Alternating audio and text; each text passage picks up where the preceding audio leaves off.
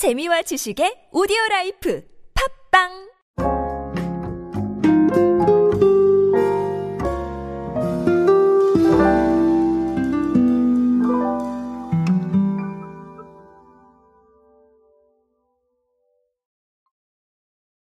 사실 뭐 다들 아시다시피 떡볶이는 어, 대한민국에 있는 분들이 정말 좋아하는 음식 중에 하나죠. 사실 뭐 대한민국 사람뿐만 아니라 이 한국 문화에 관심이 있는 외국인 분들께서도 이 떡볶이에 대해서 음, 상당히 많이 알고 있고 또 이 떡볶이를 바탕으로 파생된 식품들이 정말 많습니다. 뭐 떡볶이 과자도 있고요, 그렇죠? 네, 그리고 이런 것뿐만 아니라 또 뭐 밀키트라던가 음, 다양한 이 variation이 이루어졌는데 어, 이 variation을 사실은 소통 방법으로 예, 좀 사용을 하고 있는 회사가 있더라고요. 그래서 그 사례 한번 보면서 도대체 이게 왜 그런 건지 한번 알아보도록 하겠습니다. 안녕하세요 여러분 노준영입니다. 마케팅에 도움되는 트렌드 이야기 그리고 동시대를 살아가신 여러분들께서 꼭 아셔야 할 트렌드 이야기 제가 전해드리고 있습니다. 강연 및 마케팅 컨설팅 문의는 언제든 하단에 있는 이메일로 부탁드립니다. 자 청정원 대상이죠. 대상이 어, 서울 마곡동에 마곡동 떡볶이 연구소 TF를 꾸렸어요. 어, 이게 상당히 조금 된 일인데 어, 그렇다고 해서 뭐 몇 년이 지난 것까지는 아니고요. 우리 TF라고 하면 테스크포스잖아요. 어, 연구를 위해서 음, 신제품 개발을 위해서 뭔가 일을 수행할 수 있는 조직을 만들어 놓은 겁니다. 자, 그래서 뭐 굳이 표현하자면 떡볶이 테스크포스인데, 자, 어, 재밌죠, 그렇죠? 어, 근데 이런 상황을 통해서 열심히 연구를 했답니다. 그래서 신제품인 매콤 달콤 국물 떡볶이 그리고 모짜 로제 떡볶이 이렇게 2종을 내놨습니다. 어, 제품 설명을 보니까 떡이 터지지 않도록 조리할 때 떡의 밀도와 수분감을 조정을 해서 최적의 식감을 완성을 했다라는 얘기가 나와 있더라고요. 그리고 소스와 어울리면서 한 입에 먹기 좋도록 떡의 두께도 조금 제조를 하고요. 길이도 제조를 했다. 뭐 이런 얘기들이 나와 있습니다.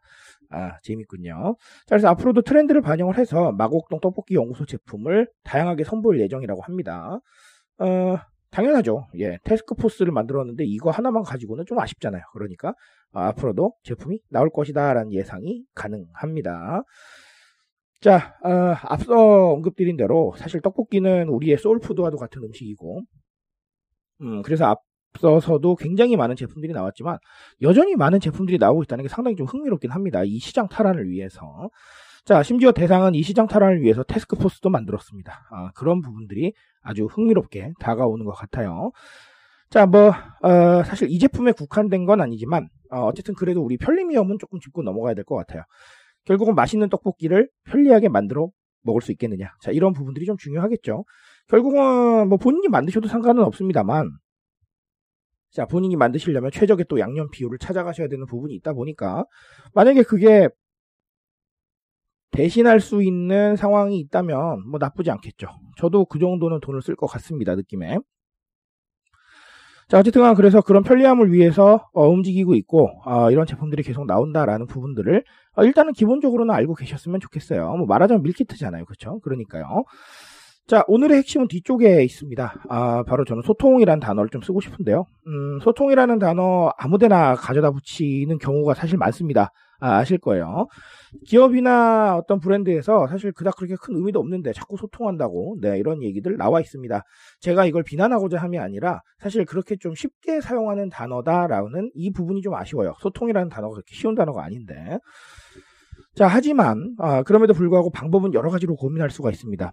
테스크포스라는 조직을 만들었다라는 건 사실 겉으로 보기에는 뭐 그런 거 하나 만들었나 보다라고 생각할 수도 있겠지만 좀 뜯어보면 그렇잖아요. needs를 좀 반영하는 부분도 있고 트렌드를 좀 빨리 알아채겠다. 그래서 시장성에 맞는 제품을 내놓겠다라는 의지가 들어와 있는 거잖아요. 그러니까 결론적으로는 이런 것들도 하나의 소통 방편이 되는 겁니다. 어, 우리가 어, 소통을 한다고 하면 그냥 이야기 듣고 오케이 뭐너 이거라고 생각하시는 분들도 너무 많고요. 아니면 이제 CS customer service라고 얘기를 하는데 불만 사항에 대해서 음 그래요 알겠습니다라고 하시는 걸 어, 소통이라고 생각하시는 분도 많습니다. 맞아요, 다 좋습니다. 자 하지만 지금 뉴미디어 시대잖아요. 그래서 어, 좀 더 입체적으로 우리가 소위 말해서 자랑할 만한 것들이 필요해지는 겁니다. 어, 굳이 뭐 표현하자면 그래요. 여러 가지로 우리가 어, 여러분들의 이야기를 듣고 있다라는 거를 어, 온몸으로 표현하실 필요가 있겠죠. 그런 테스크포스의 역할을 아, 이 부분 좀 하고 있지 않나라는 생각을 저는 조심스럽게 합니다. 자, 앞으로도 우리는 뉴미디어의 어, 적응을 해야 돼요. 그렇다면 뉴미디어에서 도대체 어떤 의견을 듣고 어떻게 반영할 것인지에 대해서도 고민을 하실 필요가 있겠고 방금 말씀드린 대로 우리는 이렇게 소통 잘하고 있다라는 거를 외부로 알릴 수 있는 방식도 좀 고민하셔야 돼요. 예, 그런 부분에서 어떻게 보면 어, 새로운 아이디어와 센스가 나올 수가 있는 겁니다. 무슨 말인지 아시겠죠? 그래서 소통이라는 걸 너무 단순하게 생각하지 마시고요. 음, 조금만 더 입체적으로 생각해 보신다면 아마 재미난 이야기가 많이 나올 겁니다. 자, 오늘 대상은 그런 의미로 좀 받아들여 주시면 좋겠습니다. 자, 저는 떡볶이를 아주 좋아하는 사람은 아닌데, 떡볶이 얘기 계속 하다 보니까 떡볶이가 먹고 싶네요. 자, 그런 것 같습니다. 아, 그만큼 우리 가까이에 있는 거고요. 앞으로 그렇기 때문에 더 많은 트렌드를 반영을 할 겁니다. 그러니까, 아, 이 부분도 한번 같이 보시면 좋겠습니다. 저는 오늘 여기까지 말씀드리겠습니다. 트렌드에 대한 이야기는 제가 책임지고 있습니다. 그 책임감에서 열심히 뛰고 있으니까요. 공감해 주신다면 언제나 뜨거운 지식으로 보답드리겠습니다. 오늘도 인싸 되세요, 여러분. 감사합니다.